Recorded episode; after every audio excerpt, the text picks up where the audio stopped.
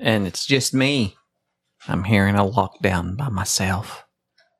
Gabi has left to, I guess, urinate. Enrique is getting him a glass of water, and I am literally pouring some sort of brown liquid out of a glass bottle that has duct tape on it and three X's that Gabi has wrote on. Looks like an old. I know you didn't just start the podcast without us. I did wow. because I'm meta that way. All right. Uh, I feel like it's appropriate. Oh my! I have spilt whatever this is on me. Dang it. What is it? Is it is it just on you? It's Evan Williams. It's just me. I Okay. Spilled some Evan Williams on me. So okay. Give me the bottle. Here you go. Take that. Thank you.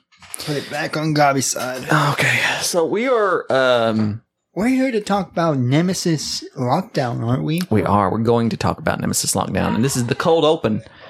I think this should be the cold open. I like this cold opening. I love cold opens, and we we used to do these all the time. And Gabi used to put them in the beginning of the show, but then he got Ben Maddox, who is very famous, to do our intro.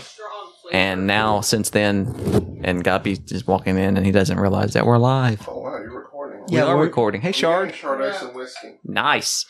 Either way. And ever since he got Ben Maddox to do our intro, he stopped doing cold opens, which boo. I love Ben Maddox. I love Ben Maddox. People think that I'm the English version of Ben Maddox. I don't believe that. No. No, you mean American? That's what I said. He said English. He said English. He see he don't. He's I love Ben Maddox, and Jerry is not the English version. We have Jerry's a has been Maddox. Am I right?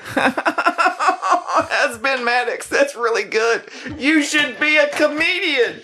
You're listening to the Board Game Snobs podcast, a ridiculous podcast with ridiculous hosts that discuss ridiculous things. And any mention of board games is purely coincidental. And so, without further ado, and with a heavy dollop of shame and embarrassment on my part, I give you the Board Game Snobs. And go. Welcome to the Board Game Snobs podcast. This is Jerry. This is Gabi. This is Enrique. And you're in for a treat because we've already recorded another episode. And you know, the best episodes are the ones that after we've recorded the first episode After get, we get the the rust off that first one. and we do the hmm. next one, we're so much more enjoyable. Why is that? Because you've you had- guys drink and it Jerry's starts had a kicking few in. more. Wow. What does that mean? So Wow. are you saying alcohol is my personality? Wow. No. Wow. Did you just set that drink on my table?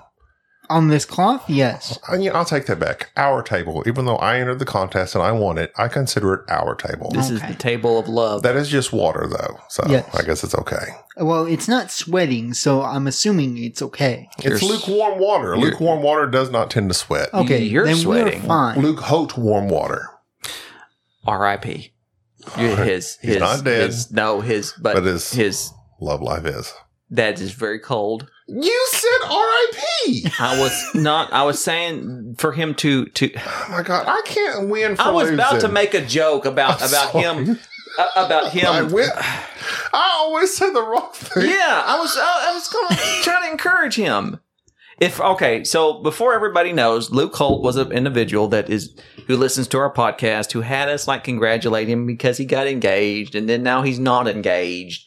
And Luke, man, you're a good guy, and you should not take advice nor encouragement from random people you don't know on a podcast. But if you do, just realize that if we lived close, like probably within 30 minutes of you, we would probably I would be there supporting you. take some time. I'd bring some whiskey. I I would not bring whiskey. We'd play some games. I would stop by with a cake of some sort. What sort of cake? I really German chocolate because it's from Germany. that you don't you start this mess. I like lemon. I really like lemon. I like lemon so much. I like Tina Fey. but she's not funny. Liz Lemon. Liz, uh, please make the joke for me. Sorry. Explain it. Because Luke's not going to get it. Sorry. I mean, so there's some people that may not. Jer- Enrique, Gen Z, do you ever 30, 30 Rock? No, never Have you, heard did, of you, did you know that uh, Baldwin, R.I.P., everybody around him, Um, he ooh too soon. Too he soon. shot somebody by accident or paid but on a sh- shoot while. Sh- Where are you going with this dark subject matter? s- calm down. We're about Okay. to find out. while starting so. a sh- shooting a movie, he accidentally shot somebody, and now he's been charged with manslaughter or something. I think Uh, so how do you? So it's why- on the news Wait, why are we going to that? because it's dark, because and we like dark. Because some things don't react well the bullets. Something. See, you you could have made that joke, but you know why? I You're have. too busy trying to interrupt me, and you're missing the boat. I did not want to make that joke in this regard. You regard. should have. No, we No. were already going into the dark path. No, so no, we I'm make not dark talking jokes. about him killing someone. accidentally. Hey, hey, this is PG. accidentally. Calm down, both of you. Did you know science claims? Hang on, Luke Holt. Oh wait, Holt, sorry. Holt, Hold on. Holt on. My bad. That's funny. Hold on. I'm sure we made that before. no, we haven't. That's a new joke. Really? Write it down. Hold on. I've got Another euphemism. We love euphemisms. Use, euphemism. we love Hold euphemisms on, I'm writing here. down. Hold on, hold on, wait, wait, wait. We hold on, Hold on, it's in the archives. Rondale. Ron, uh, oh god. We do the Rondale thing. Okay. We like to have fun here. Oh, god dang it. We have a lot of euphemisms Zonka Zonka. that died a long time ago. R.I.P. No, it's like in the first three episodes. That was bad. the Harvard You know what? I think I do remember that. red line. Zonka, Red line, red Zonka. line. Anyways, uh, okay, stop that, Okay, please. I Stop got you. So, It's anyway, in the archives. hold on. Sorry, Hold- we don't Luke. have a Marcus Brisbane. Uh, Brandon Hayes was doing all that, then he gave up. or Brandon. Brendan? Brandon. Brandon. Brandan. Got him. Bonding? But Luke, you know, I would if you if we lived next door, I'd bring you over a nice lemon cake. We would discuss just life. But unfortunately, we don't. We live a long ways away. Maybe you need to come to Board Game Geek Con or something. He said he might. We need to. Now that he's free. That will you stop? I didn't even mean to laugh. I did not. He just. Luke, you know what? Uh, I communicate with Luke via DMs. You Like, slide we, we have a one. We have a one-on-one conversation. You both have diabetes. I don't understand. What no, are DMs? he's actually direct message. Oh, sorry. Go ahead. On the Facebook. Have you ever heard of the golden ratio? I have. What does that mean? He was the admiral, the British admiral. No, that's Horatio. Anyway, there's a there's a ratio called the golden ratio. And basically they just do measurements of your face of how symmetrical it is, not asymmetrical. which is beauty. Did you know that like most people's eyes are like way off kilter and their ears and all that stuff, They're right? cockeyed, as some say Right. here in the South. Rooster eyed. Rooster Cogburn. Cockburn. He had one eye though. He was, he was just one eye. Mhm, he was, He was cockeye. and he was from McAlester, Oklahoma. Was where he, he that on the show. That's where they were at. That- they- yeah. Don't give me. A little further north, north, north of where you were hail from. Okay, get get done with your Uh, point because then I'm about to rock your world. So, according to the golden ratio, hmm science claims Chris Hemsworth is the second most handsome man. Who's the first? And and why is it Benedict Cumberbatch? No, I would like to get this guy's name right, Say it, please. but he's from Bridgerton. I don't know where that's at. it's a TV show on Netflix. Oh, I'm sorry. I'm sorry. Go ahead. Roger Jean Page. It's that guy. He's from Bridgerton. He was the love interest in Bridgerton. Roger Jean Page. I, great name. it's an awesome name, and he is freaking gorgeous. I like how you showed me his picture, Yeah. and instead of showing me his face, No, you it's showed just me just his a body. topless. No, it's his body. picture. That's yeah. just it. Roger Jean Roger- Page. Roger. Apparently, he is the most symmetrical. He scored the closest with 93.65%. Chris Hemsworth, 93.53%. And I saw this article and they did it on uh, the females as well. And appar- apparently, Bella Hadid is the most golden ratio. I don't know who. Bella Hadid is. She's just a model. She's an Oh, Insta model. I don't know any of the models. I don't. I don't. I, I don't really follow the fashion world. Um, I'm excited to announce, and you There commented on it. You got an announcement? I I own a hoodie now. Oh yeah, yeah, yeah. Oh yeah, this thing, right? Uh, yes, I have never owned a hoodie in my I, I was I'm used to you in khakis and a button-up shirt. uh, Same. and this this color is called heather, by the way. It's, not gray. It's not gray. It's called heather. It's great. Is it because there's white mixed in? Correct. Oh, not not just me, but there's actually the hue is in. So at work, they often will buy shirts. Hugh Jackman. Mm-hmm. And they asked like, "What would you want?" And I made the comment like, "I don't own a hoodie. I've never worn a hoodie. I don't know what I would." You said do." I'll let Hugh decide. and they did. They purchased me a hoodie, Heather. and they they chose heather as the color because they said that it's lighter than khaki. Like I always wear khaki, Hmm. and so I, and I've worn it for the first time. Birds of a Heather. I have felt more free today than I have ever in, in my life. Because I noticed underneath your heather hued hoodie, It hashtag alliteration, you have a t-shirt. yes, because I didn't know what to wear Your underneath it. usual button up and or what's what is it? Polo, Polo. is not being worn. I've never played the game, but I represent. You're very casual today. I- I you feel I feel like you feel relaxed. Ten years came off my life when I put on that hoodie. What kind of pants are you wearing right now? You wearing khakis? Uh, no, these are just what are these called? These aren't khakis. They're kind of a brown. Look under the table. They're they're they're It's just like a army green or something. they're they're a olive drab. Olive drab. Yeah, yeah, yeah. I'm okay. sad that I know that. Um, I'm sure that's on dockers.com. But anyways, so I've been feeling younger. is what I've tried to say. This this, hoodie. this hoodie makes me feel like. So I walked into the library today because I was going into the genealogy department, and as I'm walking in, the parking lot's quite large, and sometimes there are. Um, What library? Where? mm, that, uh, Hugo. It's pretty okay, very small town. There are sometimes not a large park. um, guarantee. Which, fun fact, Hugo is named after uh, Victor Hugo, the French novelist. Uh, yes, and you didn't know that, did you? Les Miserables. And often Everyone that lives in Huel is miserable. everybody is. They have a diner called the Circus Diner. Whoa, now. And I mean, I know you love, I know you love the chicken. What is it? The wings? Not the the tenders. I can't even think about it right now, but I know I love that place. Okay, here's the thing. Yeah, Oh, it's bad. Anyways, so I went to the, the the library, and often there are young people in the parking lot that are, how do I say, how would I describe ruffians, perhaps Mm-mm. Hoodlums. hoodlums, Hood hoodie lums. and normally they do not. You know, they're just they're doing something like real. You know, like skateboarding or something real. You know, kind oh, of hoodlum activities. Yeah, that yeah, How dare you get on wheels? graffiti and something. I don't know. Um, but Probably when, casting lots before me. but when I walked by them, I could tell they were like, "Is this one of us? Is this Because you were wearing a hoodie. I was wearing a hoodie. Is that Tony Hawk, his cousin?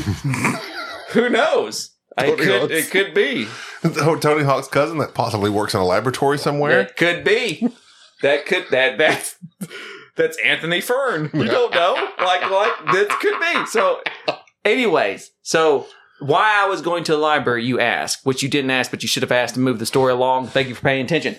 I recently moved, as you well know. You've not been to my home. You've been in my home when I wasn't in my home, but you haven't come to my home. Your wife been- was there and she showed me around. but I haven't there. Anyways, so I have moved moved. and now, because of an arrangement with my in laws and various people, the property that I now own, I now own a ghost town. Touche. A town that no longer exists, But once did. but once did. A town that had a railroad that ran through it. So, several buildings I have found on said property, such as a church, various other buildings, that I have begun to slowly go, I'd like to know more. This people used to live here. I need to find out. And down the rabbit hole I have gone. These people used to live here. So, I have been gone to look up the newspaper articles there at the library that are the digital reels. Does this involve microfiche? It does microfiche. God, I've always wanted to do microfiche. I have been so you know the little glass thing that you put over papers Mhm. and pictures and you stare through them.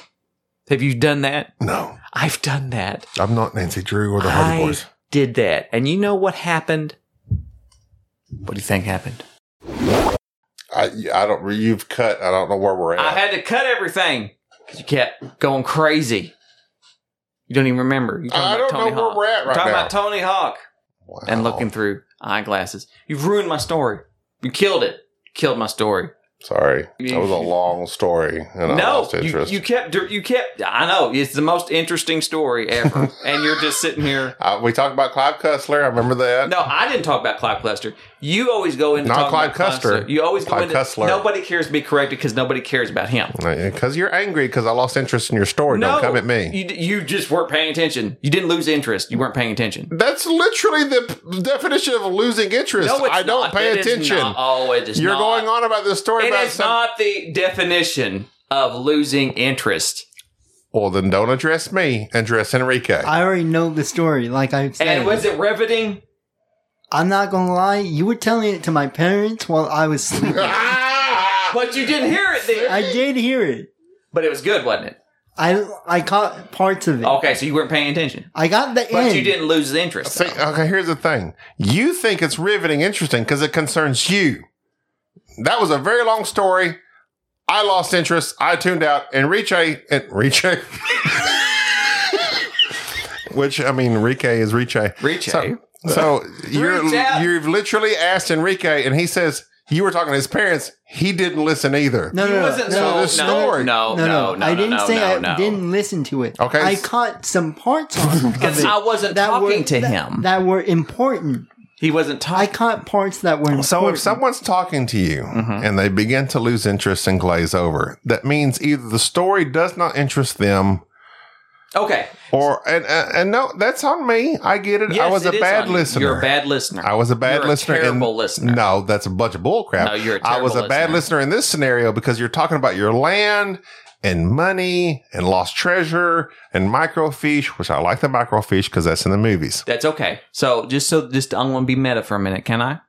Just to inform. Please go because ahead. You're always meta. so I'm just very gonna- meta. I love meta. I'll you just- hate meta. I had to cut out like 20 minutes of this podcast because Gabi got bored You're welcome, listeners. of literally talking about how uh, th- just there's nothing like look, besides Wait, that was 20 minutes? I feel like I've really hurt your feelings. you have. I'm sorry. I I don't know. hurt. I'm hurt. No. I'm hurt. no, no, I, I don't think I've ever hurt your feelings, but Jerry's really upset that I did not listen to the story. I'm, I, I am I'm, incredibly I'm sorry. Here's the deal. I didn't know it meant so much to you, No. and I'm sorry. I am just listen. Okay. I want, so literally, we recorded a bunch of stuff. No, no, I no. was tuned out. We didn't record I- a bunch of stuff. I talked to tell a very riveting story about buried treasure that happens to be on my land and gunfights and microfilm. And I doxed you, and you cut that out, which makes sense because you don't want people treasure hunting on your land. I get it. and you wouldn't pay attention and you're drawing and you're not paying because you i cannot believe i cannot believe this is the man who calls me to tell me about freaking podcast about what's that improv and i'm talking about actual interesting things Well, so here's the thing. That, so that that goes into what makes us unique as people. no it doesn't it you does like not buried treasure. I like improv. If you had made that story somewhat more humorous, maybe I would have been more engaged. that's insane Enrique, absolutely So- insane so are you saying that you can only listen to things that are slightly get him enrique humorous in a, in a certain way without it being not just humorous, serious? Tell but him he's in- engaging. Tell him he's immature. Tell him he's immature. Well, it, I'm sorry. Uh, okay, I'm sorry. Uh, I don't mean to interrupt you. Go Yeah, ahead. yeah, yeah, he does mean to. I, interrupt I you. did. I did mean to, but 'Cause he does it I the time. realized I did it, and now I'm apologizing. Please continue to speak. He's speak. still interrupting you. but it. You By did, apologizing. did you? But if you're saying that we had 20 mi- minutes of you talking about buried treasure, you did a very long build up. Ten minutes. Okay, listen, listen. Let me explain something to you. Let me explain something to you. Like 10 All of you. minutes I'm gonna explain something to you. a, is a good length Can I, for can, a I, story. can, I, can I tell you something here? Let me just. I, I'm, I'm not going to deny there are people that would would be riveted by what you said. Freaking riveted. It, I mean, you're talking about ghost towns and dead people and stuff on your land, and old stuff. I hate that crap. But you read And I don't- clustered. Don't you talk about Clive I'm just saying, you read. It's a similar thing, and that's a. That, all right, first off, Okay, well, hey, Can I- he's can a I- can I- professional writer. can I bring up Maybe something? you should bring, bring up your something? game. Can I bring up something? I'm pointing out that it's very similar to something he writes, and that is it the- was. And, now yeah, that you say that, I agree. And it is one of the dumbest response ever to don't talk about somebody. That's stupid. That is a dumb Okay. response. Well, Get, you're well- hurt because we didn't like I your story. I am hurt. I, we've acknowledged that. Me and We have Enrique. acknowledged that. Me We and are Enrique. past that. Me and Enrique have both acknowledged we kind of tuned you out. When I find that buried treasure, screw you guys. Uh, here's what I'm gonna do. Here's what I'm gonna do. I'm gonna pay. I'm gonna get me some. Give me a quality co-host. Dirt pit, here No, you no, go. now, I, now I got a question. Uh, It Clyde, gone. It gone. Clustered. Cl- cluster. clustered. It, it was it was about a book, right? Yeah, he writes books. Okay, well, technically, Gabi's engaging himself and Yeah. telling him. Yeah, Gombi does engage himself all the time. That's all He's he does. telling that story to himself by just Okay, reading it, real while quick. you're engaging, telling him the story. I'm gonna find that buried treasure, and it's gonna be me and Matthew McConaughey. So here's the thing, and uh, because you're over there doing the computer and I'm over here, I have no idea where you actually stopped and then restarted the podcast. and So I'm completely lost. And go, We're in the beginning. Nemesis lockdown. Go, Jerry. go, Jerry. This, this Matthew. Well, okay, so here's another. how you been? so we were discussing Bar- Jerry's Matthew, ghost town. Matthew would never interrupt me. Jerry's Ghost Town Lost Treasure for quite a while. Look. And I the whole time I'm thinking, when are we going to get to Nemesis? So, so yeah, yeah. So we had to cut out a lot of me talking about something incredibly fascinating that our listeners Hey, will just have to hey, join the Discord. You know what? Make your own podcast. All right. Now, Well, I'm sorry. Jerry's was it Lost 10 Treasures. minutes or 20 minutes? It was 10 minutes. Okay, it was 10 minutes. 10 He- maybe I'm saying he 15. lied. 15, He on, lied. 15 on the long side. Okay. Go ahead there, Jerry. Go ahead there. We are Wait, finding. Jerry's I'm very trying to upset calm them because down. Come in here. Come in here. her name Chardonnay. is Charday, not Shard, Shard. like a piece of glass. Chardonnay, much like Chardonnay. Can I ask you something? What up? If I were to tell you a story about Clyde Cussler, the guy, Clive. the guy who writes these various books that you know, remember Sahara, the show with uh, Son- he literally can't say anything with right. with Matthew McConaughey. Sorry, I know I've seen the movie. Um, unfortunately, I have not heard of the author. Would you like for me to recount one of his books to you? No. Okay. What, what now? Instead of that, no. She instead, no. I know because he's stupid. He writes very. Oh drab well, books. that's not why I said Oh, no. I said no because. I don't have any knowledge. So it's like one of those things where I'm like, mm, I don't care, but I'll look it up later. That so, kind of thing. So if you had the option of, too will of me later. talking about Clive Klessler or me taking about 10 minutes and explaining to you that I now own a ghost town, a cemetery, and that there's a quarter million dollars buried in a safe about 30 feet from my house, what would you rather hear about? no, if you'd have made Hey, that, no, syn- stop, stop. If you No, had no, made no, that no, quick no, no, no, no, no, synopsis, no, no, no, no, no, stop, stop, stop interrupting me. What would you rather hear? What would you rather hear? What would you rather hear? Huh? it was anything? not- it was like a twenty-minute story, and it was taking. What super would long you to rather hear? Because in Gabi, huh? okay. Enrique was doing Rick, that hey, as well. hey, hey, what would you rather hear? So you're asking me if I, You want to hear a story about old stuff? what I, what would you rather hear? I feel like I shouldn't be a part of this argument. Then leave if you're not going I'm, to support me. I'm me. leaving. I, I can't support you, Jerry, because I I don't want to be um I am surrounded by ingrates and people who do not understand nor appreciate buried treasure. Now that I don't I, want to be listen subjective here because Gabi's my best friend. That's true. You can't help but be subjective because you don't like hearing long stories about old stuff. Go we ahead. should probably just move on to Nemesis Lockdown. This has been uh, one of the greatest. You're gonna have to turn me back up. Or I've turned you up. I've turned you as high so as I this can. has been one of the greatest podcasts that possibly no one will ever hear because I don't I don't think I've ever I've never hurt Jerry's feelings. In all of our years of I, podcasting. I'm, um, I have no feelings. This is you don't have no feelings. I was trying to express some interest about- about oh, you know- something that was very important. Yeah, I, I think he cut out cut like, out this the. is a first for me. I think Like he, I think Jerry's really hurt. I think he cut out the part where he just slams on your laptop. Like no, he did. He like smashed the stop button on recording It's and said, space "Are you not interested?" Are you not entertained? And I was like, "No, I'm not." I am so. All right, not to be meta, but I did mm. slap the Please be. laptop. I, I- we're, we're always met. I did slap the laptop and yell, "Are you not You did, entertained?" like, Yeah, it was because you were scribbling and not paying attention. I, I think I actually see the fingerprints Look at there. on the I space filled in bar. this whole corner, just scribbling while Jerry was talking about his buried treasure somewhere on his property. Okay. And I kept like jokingly, I was like, "Oh, where you live?" And I said the name of his town, and Jerry kept like getting really angry. He's like, "Stop doxing me!" I'm like, but then he's like, "There's buried treasure somewhere." So then I was like, "Oh, okay." So now I finally realized, oh, guess he doesn't want people like showing up trying to like dig up gold somewhere. It is. Kind of interesting, like Clive Cussler style. Like, It oh, is. there's some ancient buried treasure on Jerry's l- land of Ghost Town. I am. But I am the Matthew way you the way you went on with the story was rather boring it to was me. building up.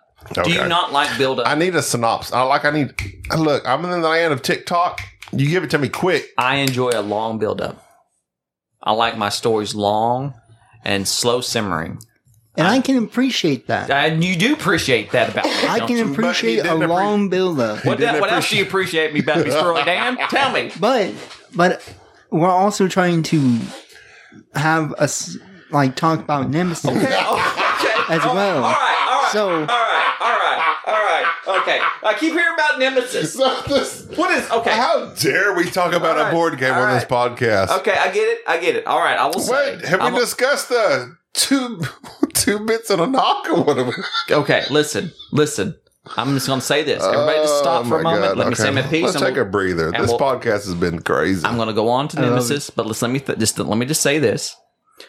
I would like for our listeners to just think back and realize that I tolerated, and I say tolerated, that's probably the stronger word, Gabi reading from a newspaper article and pre-written jokes regarding people dying in fecal matter two episodes ago, and also various other.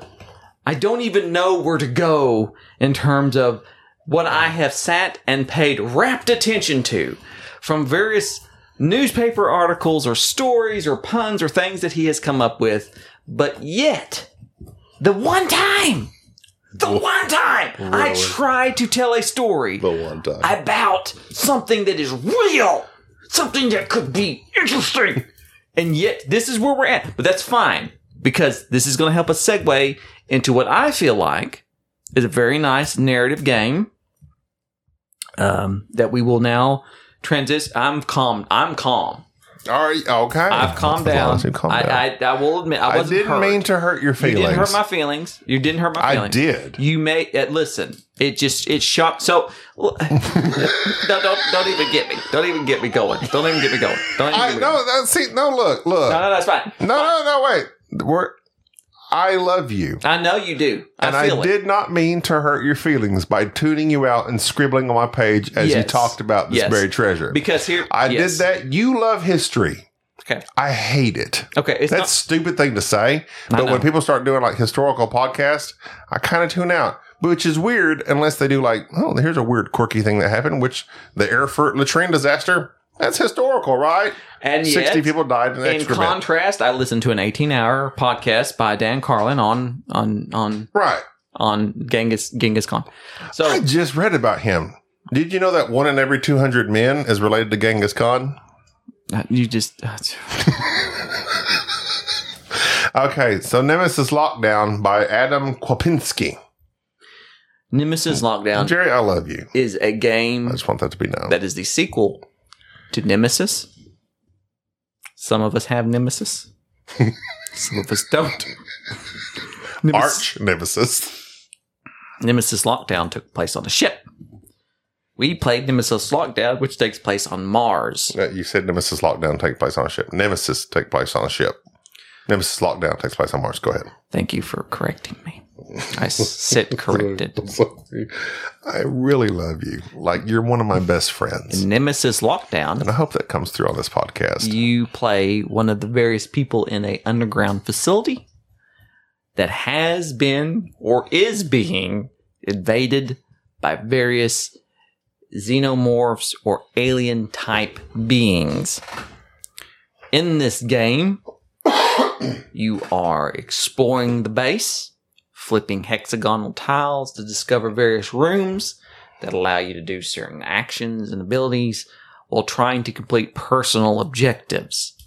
This game can be played co op, semi co op, or just in a way solo, or in the general way of playing the game for which you may be out to harm the other players. You're trying to find safe haven in this base and lock yourself down and wait for help, or escape the base by either ejecting yourself into space via an escape pod or perhaps locking yourself in a secure bunker, all while you're being chased by various blood sucking aliens. This game plays one to five players.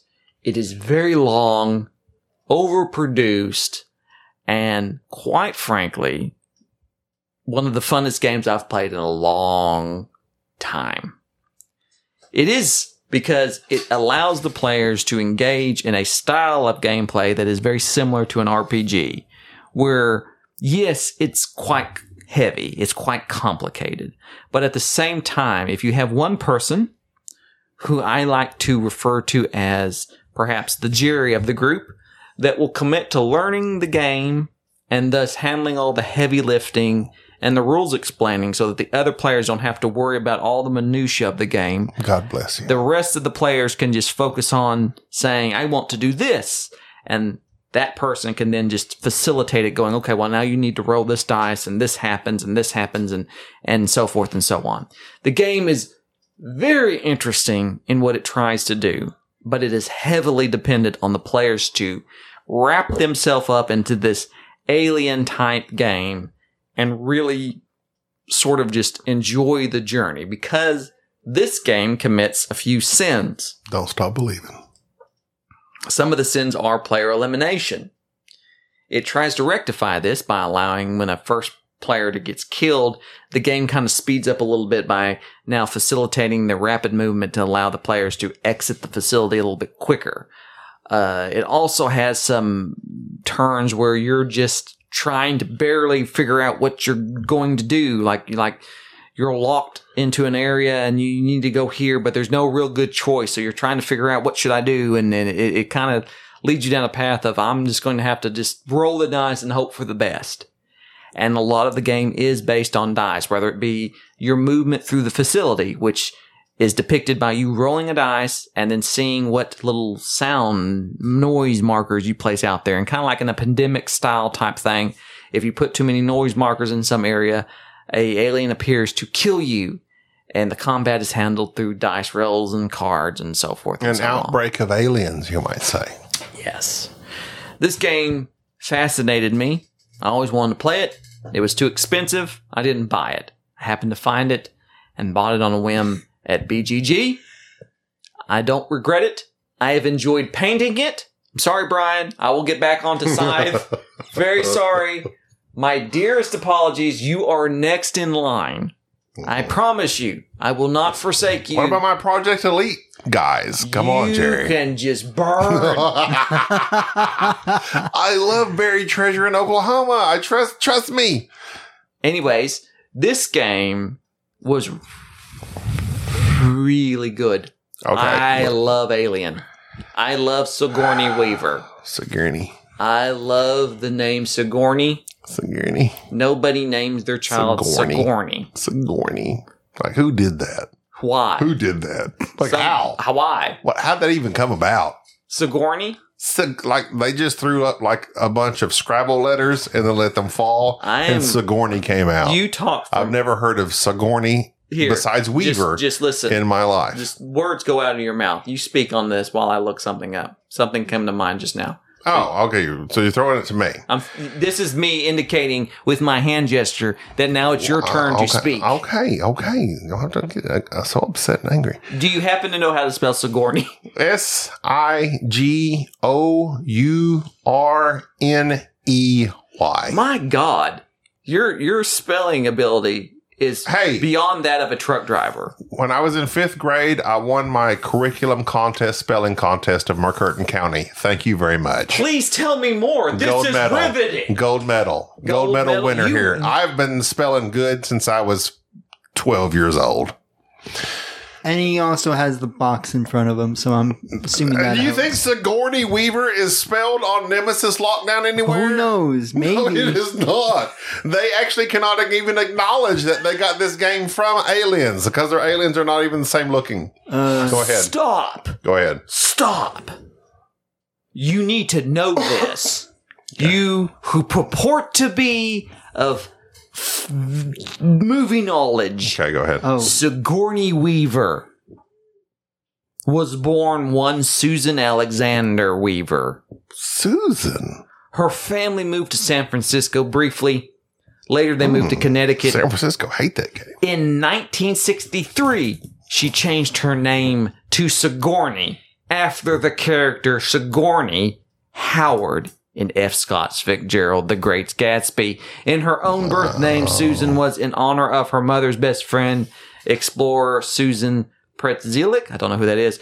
Su- uh, she changed her name. So Susan B. Anthony could have been Sigourney B. Anthony. So she Wow. just, she just, Sigourney. She just did it. She's like, hey, hey, I'm not Susan. I'm not. I'm no Susan. I'm Sigourney. Sigourney? Sigourney. I'm going to go Sigourney. Nemesis Lockdown is one of those games, like Jerry said. Without Jerry, I would never play this game. That's right. Never, ever, ever, ever in a thousand years would I play this game without a Jerry. A Jerry. I'm putting you in a class of people. There's, that people being, there's not many, Jerry. there's not many Jerrys. besides all the Germans. but most of them died in fecal matter, according to our previous podcast. Erfurt. Erfurt. So- Furt de Gert. Remember that guy on the, uh, the Muppets? Remember that guy, the chef? The Swedish chef. So Do Nemesis you Lock- remember, did you watch the Muppets? You look like a Muppet. oh, thanks. Now he's but yeah, now I he's watched some of the casting Muppets. Yeah. aspersions upon you as a Muppet. I remember a couple of the Talk about movies that came Groucho. out. Favorite Muppet? Go. Uh, Gonzo. You're wrong. Go.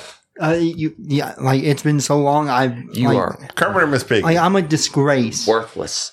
Like I can't say I'm a Gonzo guy because he's the funny guy. Yeah, I can't say I'm- Kermit I go because it's funny. a basic. I go funny in every situation, improv, whatever it is. I'm Gon- just funny. There's no such thing as funny improv.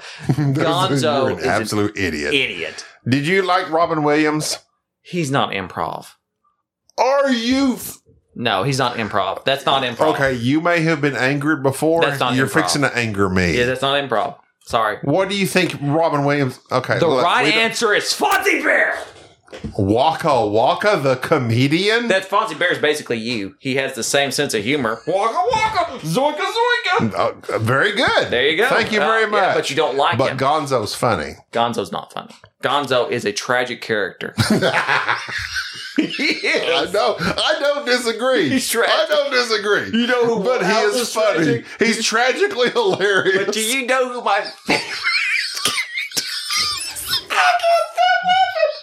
You know who my favorite character is? If you don't get this right, Monster. I hate that guy. Favorite character. Your favorite Yes, character. think, think. Use your brain. Okay, I'm not. Okay, you know what? I'm not a big Muppets guy. Beaker. Oh my god. This guy. Oh my god. Because he's brilliant. Nobody else understands him. And the other guy, You relate to Beaker. I, get do. it. And the other Okay. guy that was always bringing the paper Okay, I may be Fozzie Bear, but I want to be Gonzo. Okay. I freaking love Gonzo, especially in Muppet Tiny Town, Sigourney. Tiny Muppets, whatever they were called. Sigourney, the name of the French origin meaning daring king. Look at Sigourney claiming that. Look at her. You go, Queen, even though it means king. Okay, Nemesis Lockdown What? is a Is that the game we're talking about? I loved it. Nemesis Lockdown. Let Without a. Can, can I. Look who's interrupted now. Sorry, sorry. Go ahead. Without a Jerry, aka a person that knows the game, even knowing the game, still referring to the rule book. This was our first game. It's going to be one of those games. You're just constantly looking at the rule book to figure out what the crap is going on. It doesn't matter. If you are, are a gaming group or a gaming person that can get into the theme of this game, basically aliens, you're on Mars and depending on your objective, at the beginning of the game, you're given two objectives. One, basically, you can cooperate. You work with the team. Or two, you can frack everybody. You're rooting for yourself. You, generally, it's like you're trying to kill this person, be the only survivor type thing. When the first alien pops out, you have to choose which one of those you're going to go with and then discard the other one. In this game, I went the selfish route. My goal Surprise! Surprise, surprise. My goal was to kill Enrique. Which is not This- far from the truth. This came about in a hilarious fashion in which I thought I had control of a certain room that I did not have control of. And without playing the game, it's not you can't even hardly describe it. But basically, I thought I could vent Enrique out into space, but I chose the wrong room. I vented the room next to him. He opened the window. And Enrique's like looking out the window saying, Well, that's interesting. That room went out into space. And I'm like, Oh, I thought that was Enrique's room. so I outed myself. I outed my objective very early. Which is hilarious. It's it was it was humorous. That can happen in this game. Jerry, unbeknownst to himself, thought he had chosen the work along with everybody objective, but he had actually kept the selfish corporate objective, which was Yes. to kill me. So, so th- this game does. There's, there's. I'm always fascinated by rules in games, which to me are very. I say it's very obvious, but they're games that I feel like came about because of well done playtesting. So obviously, every game I've ever played, here's your objectives, pick an objective, so forth and so on. And this game, it does something very odd, which stands out to me, which is you're given two objectives, but don't pick one right away. You play the game for several rounds until the first alien appears. And then when that first alien appears, now, since the game is kind of developed, you can pick one of these objectives. Which makes sense because by that time you have certain rooms probably discovered. Correct. So you can kind of look and go, well, this is what's going on. And so you have generally this personal objective, which can be quite vicious. Up to the fact of be the only survivor, mm-hmm. or a you know, there, or another objective like a corporate objective that's be the only survivor, or a personal objective that's like go here, get this egg, do this thing that really you're you're you don't need to worry about anybody else, or even it might even connect with somebody else saying be have a buddy, you can't be the only survivor, have somebody else survive as well. So during the game, because I was so intense about trying to keep the rules lined out, when that time came to select an objective, I thought to myself, I'm always the guy. I'm always that guy. I'm always the mm-hmm. backstabber. I'm always the guy who's aggressive. I'm going to pick the get the egg, the queen egg, and get it off the planet. The community. one. I'm not going to be vicious. For some reason, something happened. I don't know. But during the, the talk, I discarded without looking the card that I thought was the right one and then completely just proceeded to play for the next several rounds being the guy of like supporting Gabi. So it's like, oh, let's get on the elevator. I'll bring the elevator up. Let's go down here. And then something occurred where Gabi did something, which was try to kill Enrique which generally is my move, which prompted me to be like, oh, okay, what was my objective again? And when I flipped my objective up, to my horror, it's like, oh, oh, I should kill everybody. And so this weird dichotomy took place where I legitly thought for half the game, I'm trying to help everybody. Then all of a sudden I look at this card and go, oh, everyone must die. Mhm. And so poor Enrique, and to this game's credit, it it does what a lot of games like this want the players to experience, which is a story. Mhm. I love a game that naturally, because of how it, it just lays itself out, it produces a story. And just out of, uh, just off the top of my head, Robinson Crusoe is a game that produces a story. I really love that game. I never recommend it because it's too complicated. Star Wars Rebellion is one of the best two player games ever mm-hmm. made. It mm-hmm. produces a mm-hmm. story. Xia, also Legend of the Drift System, deep game, hard to find. Excellent story. I laugh every time I think about it. There are certain games that just lend themselves to producing a story. I was really hoping Nemesis would be Lockdown, would be just that, and it did. Because when we selected our characters, Enrique picked a character that starts off in a different part of the system. And Enrique, for some reason, just out of just absent mindedness, didn't turn on the power generator, did nothing to help us Missed his objective. and kind of just now to the point of and now all of a sudden after he suffered so much gabi then inadvertently reveals i'm trying to kill you. Which was hilarity. And then after gabi tries to kill enrique my com- using computers to lock doors and cause stuff to happen enrique very uh, just cinematically just dies walking down a corridor trying to get away from So I basically beat up a teenage, preteen teenager, and then a Alien. few Alien. corners. Yes. aliens.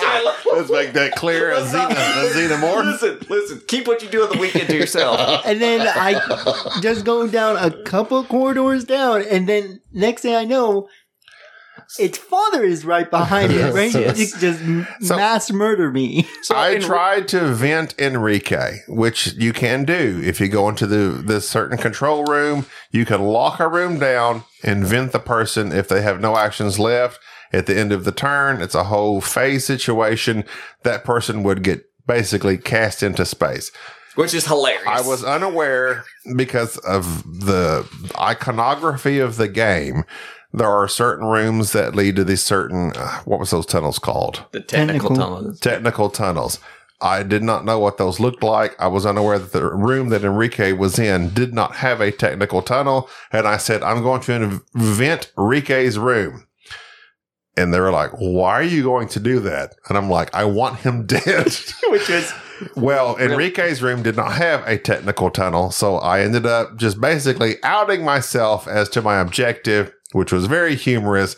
And we produced this story of like, I, I vented the room next to Enrique. Enrique's looking at that room like, I wonder why Gabi vented that room all of a sudden. And I'm like, oh, I thought that's where Enrique was. it. So I have outed myself very quickly as to my objective, and it really didn't affect my game because my objectives, uh, uh, each objective card has one objective or this objective. My first one was kill the number one player, which was Enrique, or simply be the last surviving character, which I ended up being. Which and as everybody know, venting people is hilarious. Please refer to season one through four of Battlestar Galactica. Battlestar Galactica. But in this game, Enrique played the like survivor. What was it? the lab rat. Lab Lab rat. rat. So this person who's already injured. Gabi was the janitor. The art on this game It's- is fantastic. Oh, I, please. I love the grizzly beard. I was smoking a cigarette. And there's a character in movies that I cannot think of his the actor's name, but I just envision myself. I'm like, I'm just this old janitor, and I basically killed everybody and made out alive, just being just old crusty van- janitor. Right. Because Fantastic. I am the hacker. And so in this game, as we're running around at the very last, it basically boils down to Gabi has decided to start the self destruct sequence of blowing up the base.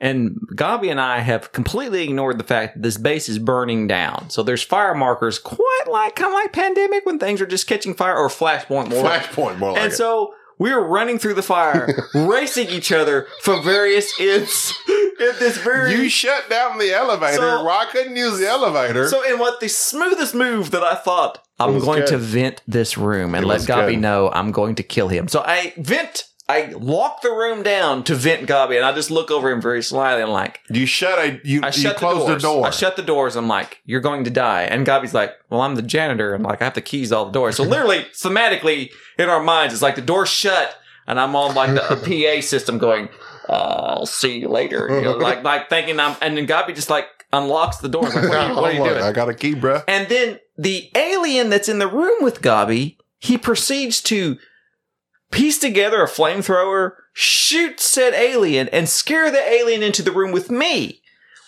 So now we're in this run where we're running from opposite directions. And as Gabi's running towards the elevator, I'm running into this other room. I activate this computer and I shut the power off to the elevator and just look at Gabi like, Gotcha. It was a good move. It's a good move. I really thought I was dead at that So point. now he's climbing up through the station, and I'm running the long way around, and we end up in this weird area where we're at the surface. it was And- a Mexican standoff. no, that requires three people, Oh, and okay. Enrique was already dead.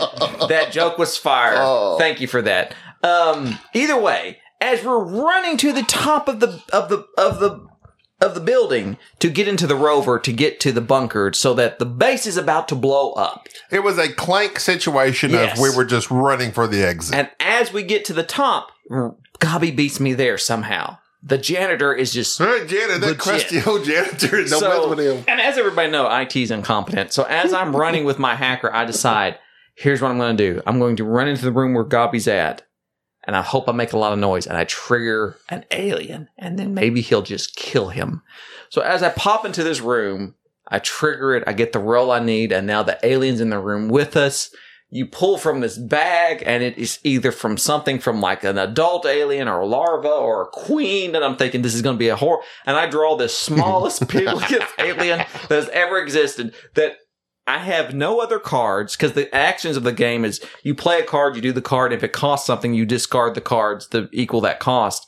So I have no other moves. And Gabi literally punches the alien to death. And the option is now he gets into the rover, drives it to the base, and I'm in a room that's on fire. So now that Gabi is secure, I decide I've got to do something. I search the room, I find a fire blanket, I put out the fire, and I'm in the launch pad, and I'm sitting here going, all I have to do is wait. And if this token flips over and it happens to be the, ah, your escape pod ejects, I'm going to win. And to my horror, again, because I was so obsessed with the game, my hacker is able to have this information to look ahead and see what's going on. And I looked wrong.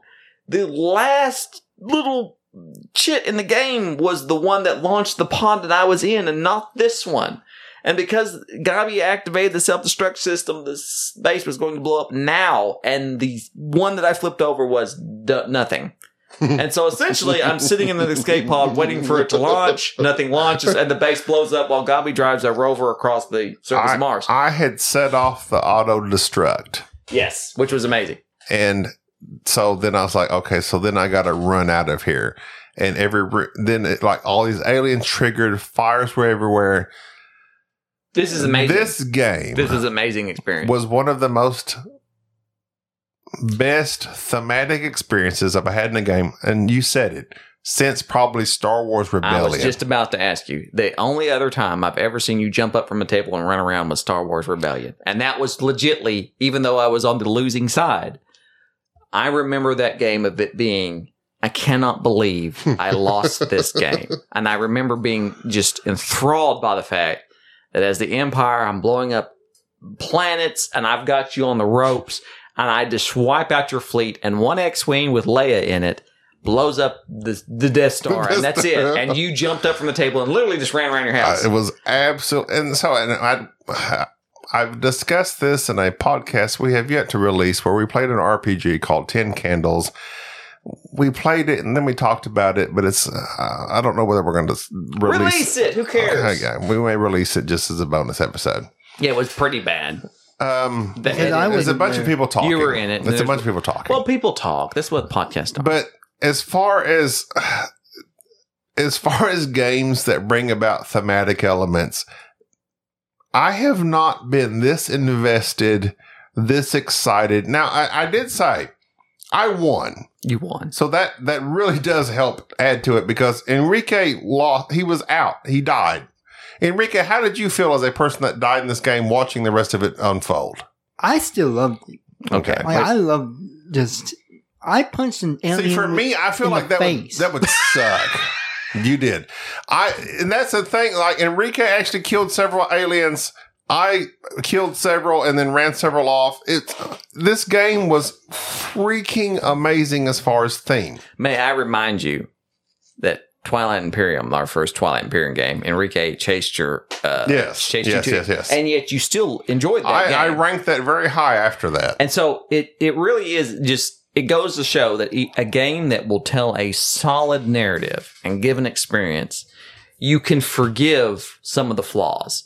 And the The flaws in this game is that player elimination, which it tries to settle by moving the game along a little bit quicker, and the fact that really a lot of it is just rolling a dice and it being a little bit random, but at the same time, it is the, not only the artwork. So somebody somebody really does somebody knew what they were doing on the artwork. Uh, it's amazing. The game designer, which from what I understand, the first Nemesis was a little more complicated than Lockdown. I did not have any issue with this game. And I, I will compliment the rule book. It's good. The rule book is well done. So just watching you look through it was daunting. I know, for me. I know it was daunting, but for, for somebody who goes through a lot of rule books and, and really enjoys when somebody's on their game, Mhm.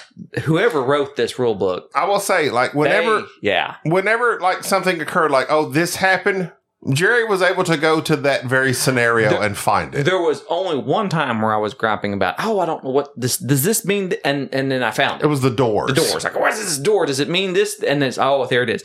I never got on B. Do I? It, do I have to get on BGA or look up another rule or ask a question? Yeah. No. This this was clear, concise. Okay. Not only was the rule book good, the references were good. The player age was good. This game, somebody who is a gamer, who was who very very irritated about the fact that sometimes you make a complicated game Mhm. and it's very nebulous and people go, "Oh, what about this or what about that?" No, So whoever did this rule book, They've played games. they played games. This is somebody who was really irritated Adam Kwapinski. good good on you whoever edited this i don't know they, they often will put the rule book off on Mhm. somebody else who can convey the information in a way that's like this is it That's hire this man whoever wrote that rule book they did an excellent job and and the fact that that art- that artwork was Underwater cities type level. i'm telling you i love underwater cities uh, uh, The rule book's very concise. and i'm telling you the artwork on this is fire And here's the thing: Jerry painted the minis. those those, those minis were fire They're gray, i love them but if you can just paint these minis, it's utterly fantastic. So- uh, this game, it's great I, I've we play several games, and this is a discussion I had with the RPG, which I guess I need to release. you do need We play realize. Guild of Merchant Explorers. We play San Francisco. Those are just your basic board game, your Euros, your roll and writes. When it comes to thematic, I guess Ameritrash, which is a term some people don't care for, but that's the predominant term. When it comes to this thematic theme, Ameritrash, I, I, I gotta, even in RPGs, I get more invested. I can love this way more than just a dry euro. so like it, like Nemesis Lockdown is probably automatically in my top 10 good and I got to figure out where it's at because this is an experience that hit home for me. I had more fun. I loved it. And just cr- the creating of the story, just my God, I just, I haven't had an experience like this since Star Wars Rebellion, which ironically wasn't in my top 25. But I need to remember what I've said here recently, uh, we played the RPG, of like, you just don't get experiences like that from dry Euros. I'm trying to think of a, in terms of narrative games, games that like produce a story that I'm going to remember. Twilight Imperium, Nemesis, Xia, of course, Star Wars Rebellion. trying to think of another one off the top of my head, but but this level of game that allows the players, such I would describe us as not really being RPG type hmm, people. No. We don't play a lot of RPGs. It's not really our thing. But these board games that skirt the edge of like, yes, this is still a board game. Yes, here's all these rules. Yes, you can't just make stuff up and just throw some dice and go down narratively. Here are the rules, but it will let you tell a story. It will produce something quite hilarious in our playing of it, but also very interesting. This, this rarely, rarely have I seen something like this crop up, and I am very pleased with this game. and it's very sound mechanically. It- like once Jerry read the rules, like Jerry had to consult the rules for lots of other stuff, but basically on my turn, I have two actions, and to do those actions requires cards. If you're going to do this action that's worth one point, you have to play one card. If you're going to do this action that's worth two points, you have to play two cards. It's very what race for the galaxy type of thing like that. Like you, your cards are your actions. Like it, yeah, you have to pay for your action in cards. it, it, it makes sense because in the rooms there's actions that you can do, and but it's all spelled out. yeah, like, it's like- all on the cards. Like if I want to search this room, it's on my card that says search. You play that card, you search. If I want to move from this room to that room, it's on my player board. Move costs you one action. One action is one card from your hand. It's You just- play that card. It's very, I, yeah. And There's some fiddly bits that that's where I leave that to the Jerrys of the group where they've read the rule book and they know, okay, so now we've ended this phase. Now we go through this list of things. This happens, this happens, this happens, this happens. Like the event phase of this game to me was fiddly for me. It- not fiddly. That's not the proper term. Complicated. it seemed very complicated, but that boy, that player aid, and once you do it a few times, and you kind of know this game does it. It the uh, before I'm, I'm going to pass it over to Rike here to ask his opinion here in a second. But what I was going to say before I get off on this tangent is that simply, and I will compare it to movies where you have these mainstream movies that are cookie cutter and it's the same cliches and the same people and it's the same thing that you've always seen. And then you go watch this independent movie that you've never heard of that's with no name people and it's like, what in the world did I just watch? This was amazing. I wasn't expecting this. It's very frustrating to me when I see big companies and things of that nature that that put out the same old thing, just reskin, reskin, reskin. But yet Nemesis, which was produced by it's pr- produced by um Awaken Realm. Awaken Realm, so it's a it's a quality company. They make big stuff. But it's obviously that they took this game, took the designer's vision of it, and said, "Okay, what do you want to do with this?" And they put all their knowledge and the things that have gone wrong in the past and said, "This is what you need to avoid. This is how you do a quality ru- rule book. These are the components that people will want. This is how you do a Kickstarter." And these minis, which I enjoy painting, these were I yeah, I'm not a good painter, I, but I enjoy painting. Just, just it's it's very therapeutic. This needs to be their scythe. They need to like this is their They sh- game. Yeah, this they should push. They this. make offshoots of it, different variations of it. Like this is their I, thing. I have read that, of course, they say you don't need to own both. Both, like the Nemesis, the original, is, Mhm. is a little slightly more complicated and convoluted, and that they kind of fixed it, and you know all the little Mhm. fiddly stuff in, in Nemesis. And they always say you don't need to own both. People, from what I can tell from the reviews of the people who own both or have played it, they tend to lean towards more lockdown. But this style of game, of here's this thing, players play and can compete or do the objectives and survive, and it tells a story.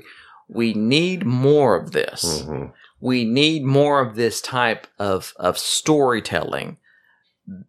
And I, am not sure exactly what I'm trying to say in connection with that, but this is this, this it always lends itself to this very strict. Not Well, it's like the Twilight. You said the Twilight Imperiums, the Star Yeah. Wars Rebellion. They're big games that have these thematic elements. This is this is what I would say. We we have me and Jerry have discussed in personal phone calls to each other. we make a lot of personal phone calls. We sometimes we have made the mistake of rating games just generically. I give this game a ten. Here's the thing. Yeah, you suck at that. We're gonna. Uh, I want to stop doing that because that sucks. It Here's does. the reason. This game, Nemesis Lockdown, thematic enjoyment wise, I give it a ten. Rules barrier wise, I would not touch this without Jerry. That's the thing. I I I could not touch this. Uh, component wise, a ten That's a good game. gameplay wise, there's some fiddly elements that I would give it a lower amount thing. So it's like you combine all this crap. So how do you rate a game like that? You can't. You can't. You just have to go level by level, components, theme, gameplay, all this crap. So giving it an overall generic point system. Now that we've talked about it, I've thought about it. That just uh, it really can't do it for this, me. This came from a conversation we had regarding Avatar. You, Correct. So, so Gabi rated the new Avatar movie like a seven, Mhm. but in his same ramblings to me, talking about it at, at a different time said something regarding that there's no story, didn't like any of the characters, and it was just the visual experience. And I go, well, that's fascinating. You didn't like any of the characters, you didn't like the story, but you rated it a seven. So obviously the the experience, the visuals meant so much more. So how do you how do you figure that? And we had this conversation because this is something I always lock myself into is what do you weigh? What's what what is it that you value? So in this game Nemesis, uh, i- i- as in with most board games, I do feel like the components, the artwork, the presentation, the ease of the game, how you learn it, the rule book, that's part of that presentation and that affects it. I have played some games that were just ugly and had horrible rule books and it does, it, it sucks it out of you. It, it, it affects your enjoyment of the game. The artwork matters. The theme matters. But overall, if it was just here's the function of the game, move these cubes around and it be nebulous, there's tons of games that do that, that work, that the mechanisms work, but they don't tell a story.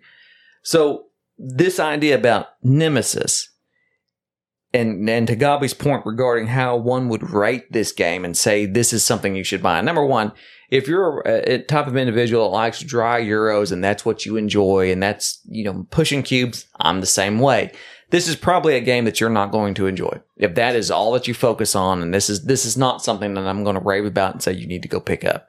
If you're a Ameritrash player, if you like painting minis, if you like games that tell a story, if you're not afraid to sit down and read a rule book and watch a video and go, okay, I'm going to get together five people and have this probably a four to five hour game when you include the instru- you know, the teaching on it and have this epic game. If you're a Twilight Imperium type group that you really enjoy those experiences, Nemesis Lockdown is a game you need to own. Just straight up. So along those lines, and we will throw it to Enrique here shortly. He's looking at his phone right now. He's now. looking at his phone. He's anime. probably on i funny right now. I was How thinking did as know? as you as You you were look at that all the time. as you were speaking, I was thinking. I think I'm glad you were I, not paying I- attention. I was I was scribbling, but I was also hearing what you said. Mm, I hear you. I see you, and I hear you. I hear you. We attempted to play Cuba Libre at BGG Con Spring. I would say the rule set for that was similar to this, Really? uh, as not the rule reader. Oh, But uh, my thing is the presentation is so different. The theme is so different. I have Cuba Libre. I have. I bought it. It's in my collection. I thought I wanted to learn it. Jerry attempted to teach it, but I don't know if it's the cubes, the theme, what. But to me, this seems just as complicated but I love aliens and I love Well, the minis. like- How would you compare this to something like Cuba Libre as far as here's here's the thing, and this is what this is what traps people, and it, it especially traps people like yourself. So you're the leader of an insurgent group, and you need to manage your money, your resources, moving troops. You don't have a clue. You can't put yourself there. Like it's so nebulous. It's Right. so it's so eagle eyed. It's so from the top down that it's like I don't know. But when someone says, "Okay, you're the survivor in this lockdown space station, and there's aliens," immediately every movie you've ever watched, mm-hmm. every book you've ever read, every dream you've ever had, everything you've ever kind of played around video game, it all rushes in, and so it's like, okay, so I just I I can- I know what to do. I'm going to move to this room I can put myself in that role easily? you- you- and it makes sense. And so when a game, what a game will do that to me, no matter how complicated it is, and I, I love this when this makes sense. And I've seen this in a lot of games where it's a narrative based game where it says you need to do this.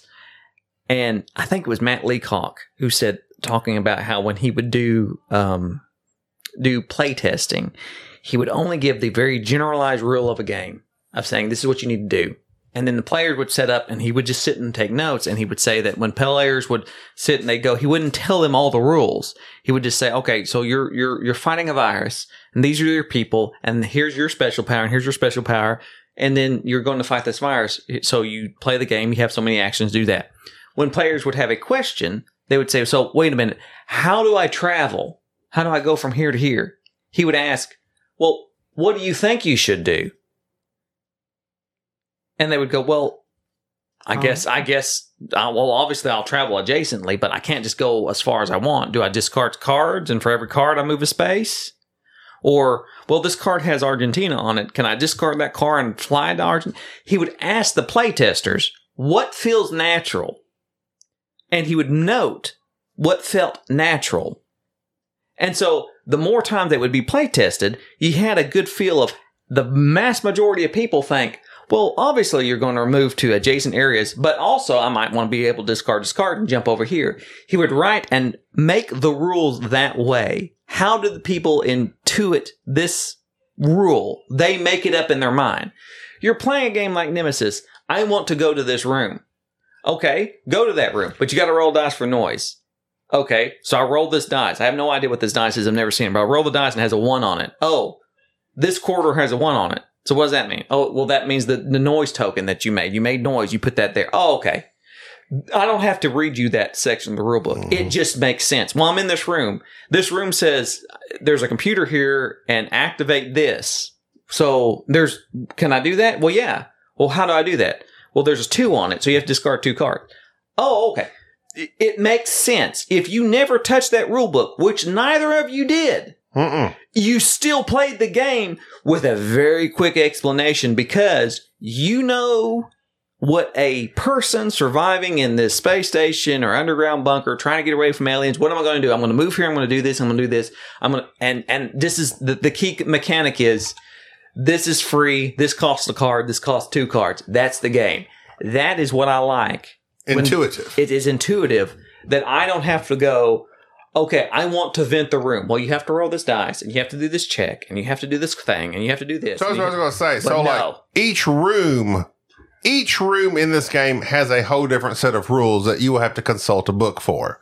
But the actions to get to that room, to activate that room, to fight whatever, are very basic. very similar and very intuitive. Like I You have want two actions. Yeah. This is what you do to do them. which is what I appreciate. And it's obvious that somebody play tested this game to death with a bunch of people who all watch aliens and aliens and game over, man, and said, what do you think you need to do? Well, I, uh, what do you think the rule should be? Well, if I roll this dice, there should cause noise. And it's that simple. And that's what I like about when I play a game that obviously the agenda wasn't to make a game that's cookie cutter and that it works. It was to make a game that was intuitive for the players and was cutting away all the fat so that you could just have a very streamlined narrative experience. Yes, it's very heavy, but once you get there, you're there. We could box this game up and a year from now, open it up, lay it out, I could briefly go through the rule book and we could play the same game. We, we, we, because it makes that much sense once you get over that hump. You just need somebody to get through the rule book, watch one video, and you're good. So that's, that's to me is, is, it rarely have I played a game again that, that is this narrative. And I don't regret buying this game. It was on a whim. It's something I have looked at for quite some time. And quite frankly, I bought this game with the purpose of I hadn't painted minis in a long time and I needed a reason. And I had moved and I wanted a game that was something that would get me back to painting and something that would get me back to solo gaming. Motivation, you might say. No, not motivation. Oh, okay. Because just, just, I needed something that was like, this is a game that I know we are going to want to play. I'm not mm-hmm. going to be able to say, hey, Gabi, I bought this. That's not that. Like, why did you buy that? Like, saying, no, I bought Nemesis. Okay, we- well, we want to play that. Let's set a date. That date's going to make me learn the rules. It's going to make me set it up. I soloed the game. Didn't like it. Oh, okay. Didn't like it solo. Do you play multi hand? Like, there's the three different players. and Nope, play all of nope, them. nope. One guy. Get out of the base. Oh, Don't like it because the key component is the the mechanics of the game aren't that great. okay, so it's just the interaction. Yeah, the the mechanic thing. of the game is not that great. This is this is literally if you are you're, that's why I'm I got you. prefacing this with if you're a Euro player and you're Mechanics aren't that great. and it's, it's, it's fine. It, it works. The game is very functional, but it's not the mechanics that make it wonderful. Enrique, Yes. words. Are you here? I guess He's been like, here the whole time. like He's, you he's guys- very patient. like you guys have covered everything. I'm pretty sure. I have no, you have nothing to say. I have nothing to say. How was your experience as the first person killed and expelled from this game? Even game? though it was very short, and I would like to play again to get a longer experience. We need Bubba. but I very much enjoyed the game. I could tell you were enjoying. Why did you enjoy the game? just because it's just I was by myself mainly. I was down there by myself doing whatever I needed to do. Oh, And it was I was making a lot of poor, poor choices You and made I You made a lot of poor choices. I made a lot of poor Because I tried to vent you out there a lot. and I was trying to figure out how to get myself out very quickly. It is strangely that you stayed at the very bottom level, and as soon as you tried to go up the stairs, you died. You Yes. never left the bottom level, I was going to explore that entire bottom level. and you level. almost did, except the one room that you desperately needed. You didn't find. Uh, he was one step away. I was going to go in that room too, but I saw it was in a corner, which would have screwed me over. Nobody puts baby in a corner. Plus, you had almost been vented several times. Yes. My bad, bro. Vented. I will. I, I, I can, will- can I say real quick? You just, can. I, I'm- we give I'm you permission. Painting minis. I love it. Except if they're the Bryants. If if you can, Sorry, Brian Aldrich, he will paint your size minis at some point. I promise. He's swarth bound. Swarth. Wolf Arnold Schwarzenegger. Swarthbound.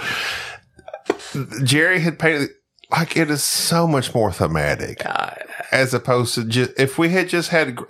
I don't, and that's another thing. Like everything to this style of game adds to it. If they had been all just gray, I would have lost my character. I don't know that I would have cared so much. But Jerry had painted these so viciously. I was vicious. I like the queen was legitimately like just I, I just thinking about it, I'm like really getting like my God, Jerry, you did a fantastic got job. I got in trouble painting these minis. How so? So so I I I had recently got my kids into painting minis. Oh no. So I have had several just cheap minis I've purchased, and I'm like, I want my daughter, who really is into to crafting and things of that nature. She's gonna paint Brian's minis, isn't she? Oh yeah. Well, so I, I was like, hey, I need you to to to like, can you prime these doors? It's like you just slap primer on them for me. That's all I need. Okay. And so she does that, and I'm like, oh, okay. So can you? Can I'm going to show you how to mix paint? So I mix up some gray. Can you paint these doors for me? You know, all the various. And so as we're sitting here painting, we are actually going through talking about stuff, and and I'm painting these aliens. She's like, I want to paint one of them aliens. I was like, well, yeah, I'll show you how. So, so I'm like, I'm trapping her into painting, and I'm like, mm-hmm. so this is how you dry brush, and da, da, da. and so after we get done, I like have these, and I'm I'm looking online and finding different pictures of how other people paint them. When I get to a point, I'm like, this is the point that I really enjoy, which is the detailing of them, which is the the flocking of the base and the putting stuff that like that you stand out, and it's like the blood and the things and the goo and whatever you want that kind of like draws the eyes. And so I buy a lot of technical paint that's from um, Citadel Paint, and they do these technical line of paint. So it is literally paint from the 40k universe that has all these weird names. And one of my favorite is the technical paint for the blood that you paint that has this weird resin type feel for it. And it looks very neat. And it's called blood for the blood god. Mm-hmm. That's the name of it. And so Kay is over there and she says hey what do you well, so we're gonna paint this? She's like that's cool. I was like yeah so here's what you do. Just paint this door with blood. Just paint it with with stuff and make it look really nasty she says what's this paint called i said well it's it's it's blood for the blood god it's weird it's super weird so just but paint it just paint it. so she's sitting there painting stuff and so later Just a sprinkling. so I'm at the dinner table, and here's all these, and I'm just putting stuff on there, and Kay comes over, and, and here comes my wife, and she just pops over. It's like, "What are you doing?" Kay says, "I'm I'm I'm putting some I'm putting some blood on this guy. This is blood for the blood god." and, and, uh, And then she just said, my wife's like, what? She says, oh, yeah, you got to put some blood on this door here. See, this is pool of blood. And I'm like, oh. Okay, And easy, my wife easy. says, what do you doing? I was like, I said, this is, I'm like, honey, look, look. They need to know. it's like sometimes, and so it was very, it's very, so I, I, it, it got me back into this because it's like I like painting weird, just anything, just Mhm. just anything, and it- it's nice to paint. And Kate, like specifically, my daughter asked me, like, I want to paint something that is. She's like, I need more blood. well, she was asking for something that was. I forget. She asked for something very specific, and I told her we get on miniature market and find, you know, when they go on sale because you can just buy just random minis of various things. But it's like the principle of how you paint a mini, and I my minis are not. I'm not good. Hmm. Like every time I paint a mini, I'm looking online and I'm finding these people who are professional, and I'm going, I'm going to try to paint like that, and I can't do it. But when I get, but I'm so past that whole of being self conscious and just trying. I just want it done because when it's that just nasty gray, it's awful. So, anyways, that's that's what I would say to people. And so, Gabi, yes, he just stepped outside because he had to go to the bathroom. Anyways, Okay. so he ran out of the room very suddenly because, as you may not know, but as men get older, Mm-hmm. urgency, bladder incontinence is a thing. Okay. It's nothing to be ashamed of. It happens. Shame. Shamed There we go. shouldn't be. No shame. Okay. We don't shame on this podcast. This Sometimes. this particular episode's gone for this episode's gone for like an hour and a half. yes, almost two and we hours. cut out twenty minutes about So- my my treasure.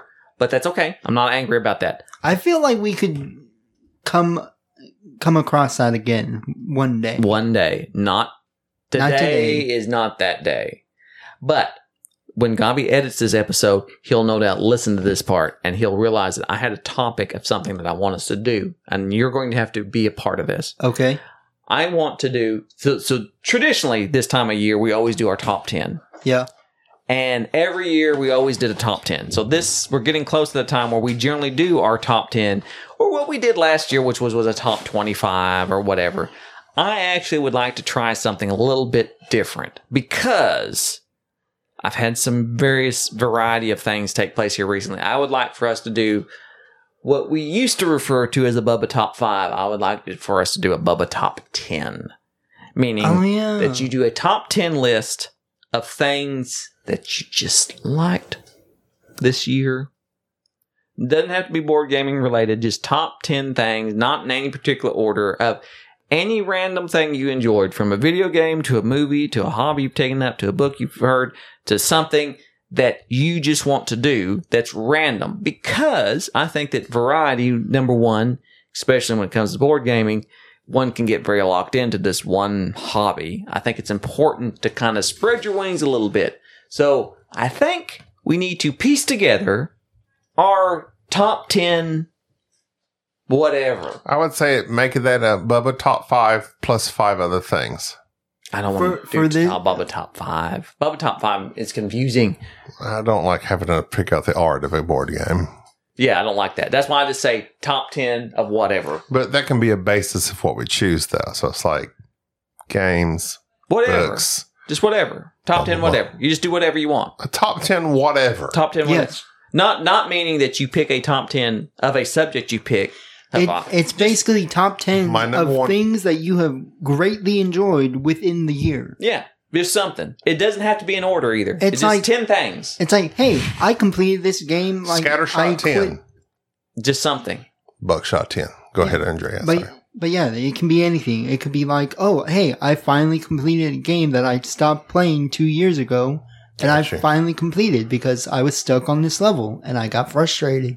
You finally be- you you beat Minecraft. Just say it. You beat Minecraft. No, I won't say it. Whatever. He beat the cannon level on Super Mario Brothers. cannon level. All the cannon heads coming at you. That was a tough one. That wasn't. Was it? Oh, you've forgotten what 1989 was like, haven't you? Please Look at you with your place of privilege from teen- 2023. Teenage Wow. Mutant Ninja Turtles. I was doing all the Battletoads. I was legit. Mega Man was tough. Mega Man didn't hold nothing to me. I loved Mega Man. Mega Man was good, but it was tough. It wasn't tough. I had mad. You know why? It's easy to be, play Mega Man when you a Sigma man, when you a Alpha man. You know what I'm saying? Alpha. I like Mega Man.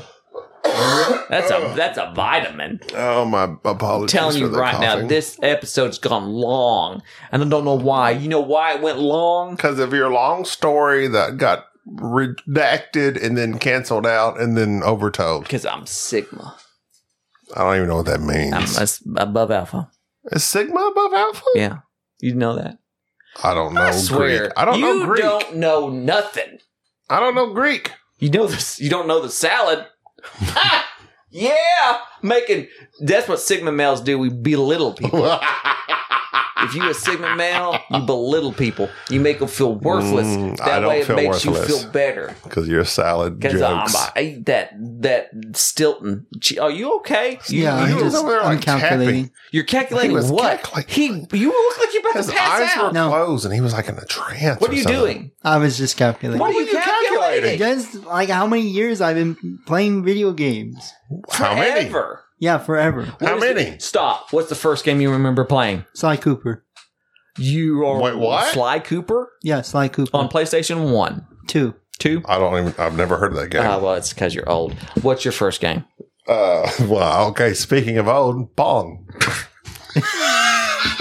Sorry. Uh, the battle tanks on Pong, where you boom. Yeah, Now we, I'm, I'm. the ice, the ice racing games on the Pong thing, where you had the controller and you had a little race car, and he was on ice and he could have, drift. Did you have the, corners. joystick or did you have the little twisty? I had the little twisty I knob. like the twisty knob. It was uh, cool. So we had we. I'm I'm torn because my mother won a Nintendo when it first come out. There was a drawing at Walmart, so we had a skateboard game, Duck Hunt, and Super Mario Brothers. So I remember the Mario Brother. I remember Mario Brothers Mhm. being the first, but I'm pretty sure. I I think the first game was actually Joust, where you fly on the ostrich and you joust on the Oh, Atari. Well, I, I I didn't have an Atari. My friends had an Atari, so I played the classic uh, Pong, Pong, Pac Man, all that stuff. My first console I owned was the Nintendo. Right. Because I went to my friend's house, I played Super Mario, and my brain was blown away. I regret I had the original Metal Gear Solid Metal Gear and could not. There was like a. I That's couldn't. like PlayStation, right? no, no. Metal Gear Solid? No, no. Where's Is that OG Nintendo? No, OG Nintendo. Yes. What Metal Gear Metal Solid? Gear. If you're not the Metal Gear, Like, 'cause uh, I know Super it- Nintendo, maybe. no, No, That was No. on the OG Nintendo. Hang on one. we need Trevor Franklin for a Retro Bliss podcast to figure this Uh, one out. No, you don't. You just look at it right there. Metal Gear NES. I had that. The guy off of Aliens 2, which they stole his likeness. That game was awesome. It was released for the system in Japan and parts of Europe in 1987. 1987, Wow. baby. That was legit old school. Okay, I did not play that. Yeah, This- bet you did. I played. you too busy playing I played- Siphon Filter. I played. Ooh, no, Siphon. yeah. Ramirez. Ramirez. I loved me some Siphon Filter on PlayStation. I made a joke the other day by uh, kids. So I, oh, okay, I bought them a Wii because I want them bowl, basically. Your kids? my kids. I have children. I procreate. And so we, they, one of the, like eBay, I ended up buying the Smash Brothers. I've never played Smash Brothers. I haven't have, either. I have no idea. But it has all the NES people on there, all the, all the Nintendo people. Mhm. So my son is playing and his favorite character is Snake. Snake Plissken? Snake, Metal Gear. Oh, And so he's, and then he's playing and he goes, who's Snake? Cause he knows Mario. He's like, is Snake in the game? And I'm like, yeah, he is. And it's like, it's above your age it's range. above your age. Yeah, one of these days. And my little case, and she's like, "Who's this pink guy?" I said, "That's Kirby. Is he in a game?" I was like, "Yeah, he's in a game." And I felt like slowly, I'm like, Kirby was like Q*bert level, wasn't he? Cu- no, he was in, in NES. He's Super Nintendo. Kirby was, and so the, then it came out Star Fox. I had, I, so you can get emulators and things of that nature, but I had the old Star Fox still on like the DS. I'm like, you have to play Star Fox because I'm a big Star Fox fan, and so it just dawned on me how big of a gap there is where they have no idea who these people are, like who these characters are, and literally one day Jack is telling me he unlocked this blue guy, and I'm like, I got to see who you're talking about. It's Sonic the Hedgehog. and I'm upset because there's been movies recently. Uh, We've not watched them. I was like, you don't Oh. know who Sonic is? I hear they're good, even though I haven't watched them either. I was like, that was, and I'm trying to explain who Sonic the Hedgehog because I used to read the comic books. I read Wow. the Sonic. Archie Comics produced those. the, yes, they did. They were not great. they were not great, and they were uh, quite frankly just kind of. They got to a point they were so boring they had to like jump the shark a little bit and kill off. Spoiler alert! Like the major villain, like they Oh, went deep pretty quick. Wow. And uh, yeah, and so it's weird where you have all these things that you know about that's just you think is commonplace. Contra and Metroid weren't they similar style, like side Con- scrollers? Contra was rough. I liked Contra. Was that with the two guys that would Yeah, jump? jumping. Jump, What like- was the difference between Metroid? Was it not the same Metroid? thing? Metroid, yeah, similar. That- I always whole- get Metroid and Contra confused. that whole side scrolling thing where something shooting at you.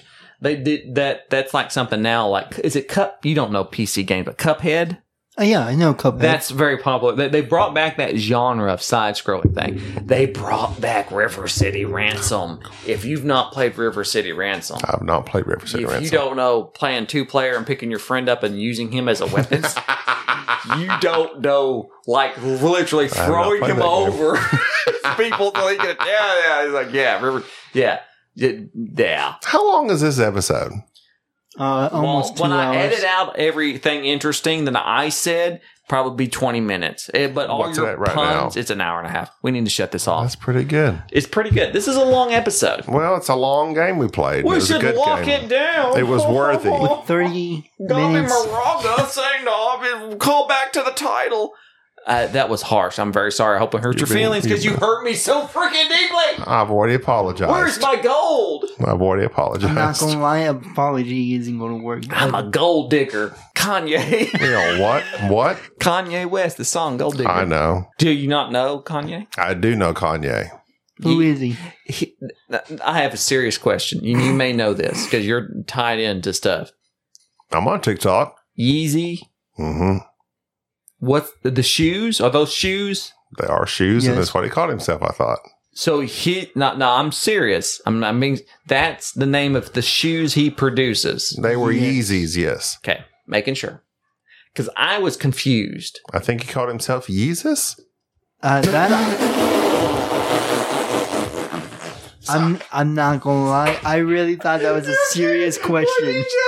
No, I'm 100 percent real. No, you He just no? pretty much thinks of himself quite a bit. Just saying. I think he called himself Jesus. Cheers. Cheers. Yeah, pretty much. Yeah. Okay. All right, we've covered a variety of things. We've discussed Nemesis Lockdown in great detail. Fantastic game, super thematic. You'll probably hate it if you don't like, uh, if you're a Euro fan, or you can't handle reading in-depth rules to the extent that the Jerry types do. Which I'm of that type. You have to have someone like that playing, uh, reading those rules, playing it with you. Fantastic thematic RPG stylish board game. I'm Gabi. This is Jerry. Say the thing. Oh, this is Enrique. Thank you for tolerating this episode of the Board Game Snobs. Stay classy.